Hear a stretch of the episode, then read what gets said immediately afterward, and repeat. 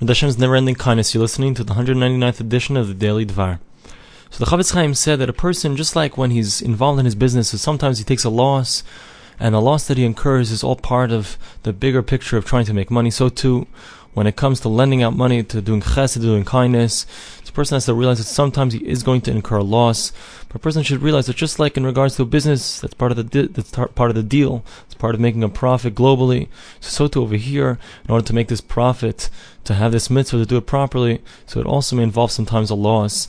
Chaim says just like when a person is involved in doing the mitzvah, let's say of tefillin, so it, has there's a certain amount that a person has to spend on that.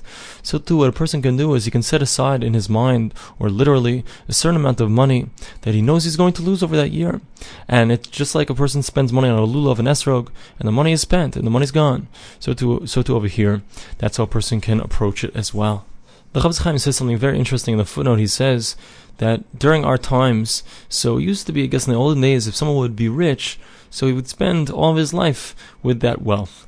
However, in our times, so a person could have wealth for a small amount of time, and perhaps even only for a few years, or even sometimes it could be only for a few months.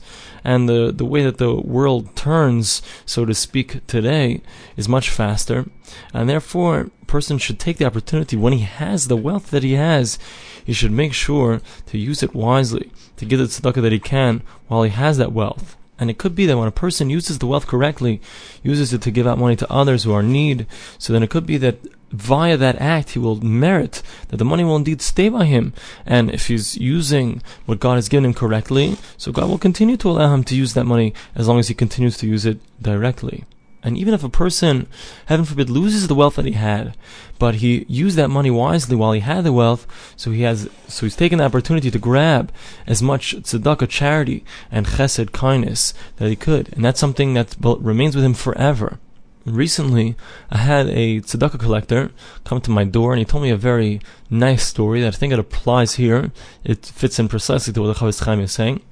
There was once a certain man, a certain righteous individual, and Eliyahu Hanavi appeared to him. Elijah the prophet appears to him and says to him, You know, since you're such a tzaddik, such a righteous individual, so they've been gozer, they decreed in heaven that you're going to get wealth for 10 years. Now, my question to you is, do you want the wealth now for these 10 years, or do you want it at the end of your life for the last 10 years of your life? So the righteous man says to Eliyahu Hanavi, says, You know, let me go ask my wife. She's the one who's in charge of the finances in the family. Let me see what she says. So he goes to his wife and he asks her, he says, What should we do? Should we take the wealth now? Should we take it at the end of our lives? So his wife says, Who knows? Maybe we'll do something right. If we take it now, during these 10 years, maybe we'll do something right and we'll merit to have the money even longer. So the tzaddik, the righteous person, comes back to Eliyahu Hanavi, to Elijah, and he tells him, We'll take it now. So Eliyahu says to him, okay, Beseder. And a few days later, or maybe the same day, so the righteous person, he finds this tremendous treasure that uh, was buried perhaps in his backyard. And he takes it out and he becomes a very wealthy man. And he makes sure throughout these 10 years that he's always using the money wisely. He's giving t- tremendous amounts of tzedakah, of charity. He's constantly giving to others. He's doing kindness. He's doing all that he can with his money, not just using it for selfish gains, for selfish means, but rather he's spreading the wealth.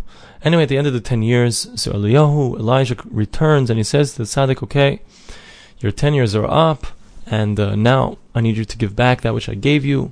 Uh, the wealth is over now. So the righteous man says to Eliyahu, he says, okay, well, when you first came to me, so I asked my wife what to do. I need to go back to before I give you it back, just to confirm with my wife that everything's okay. So he goes back to his wife, and his wife says to him, listen, here's what you need to say to Eliyahu. You can say to them like this. Listen, if you have anybody who's going to take care of this pikadon, who's going to watch over this money better than we will, then fine, you should take it back. However, if there's no one better for, for you who's going to do with that money as we have done until now, so then, you know, perhaps it would be best that you leave it with us. So indeed, the righteous person, he went, the tzaddik went to Eliyahu Navi and he says to him, this is what my wife said. She said that if there's anyone better, then indeed give it to them, but if not, leave it with us. And Eliyahu thought for a moment and he said, In fact, there's no one better that I can give this money to who's going to take care of it as well as you have, and he gave it back to them.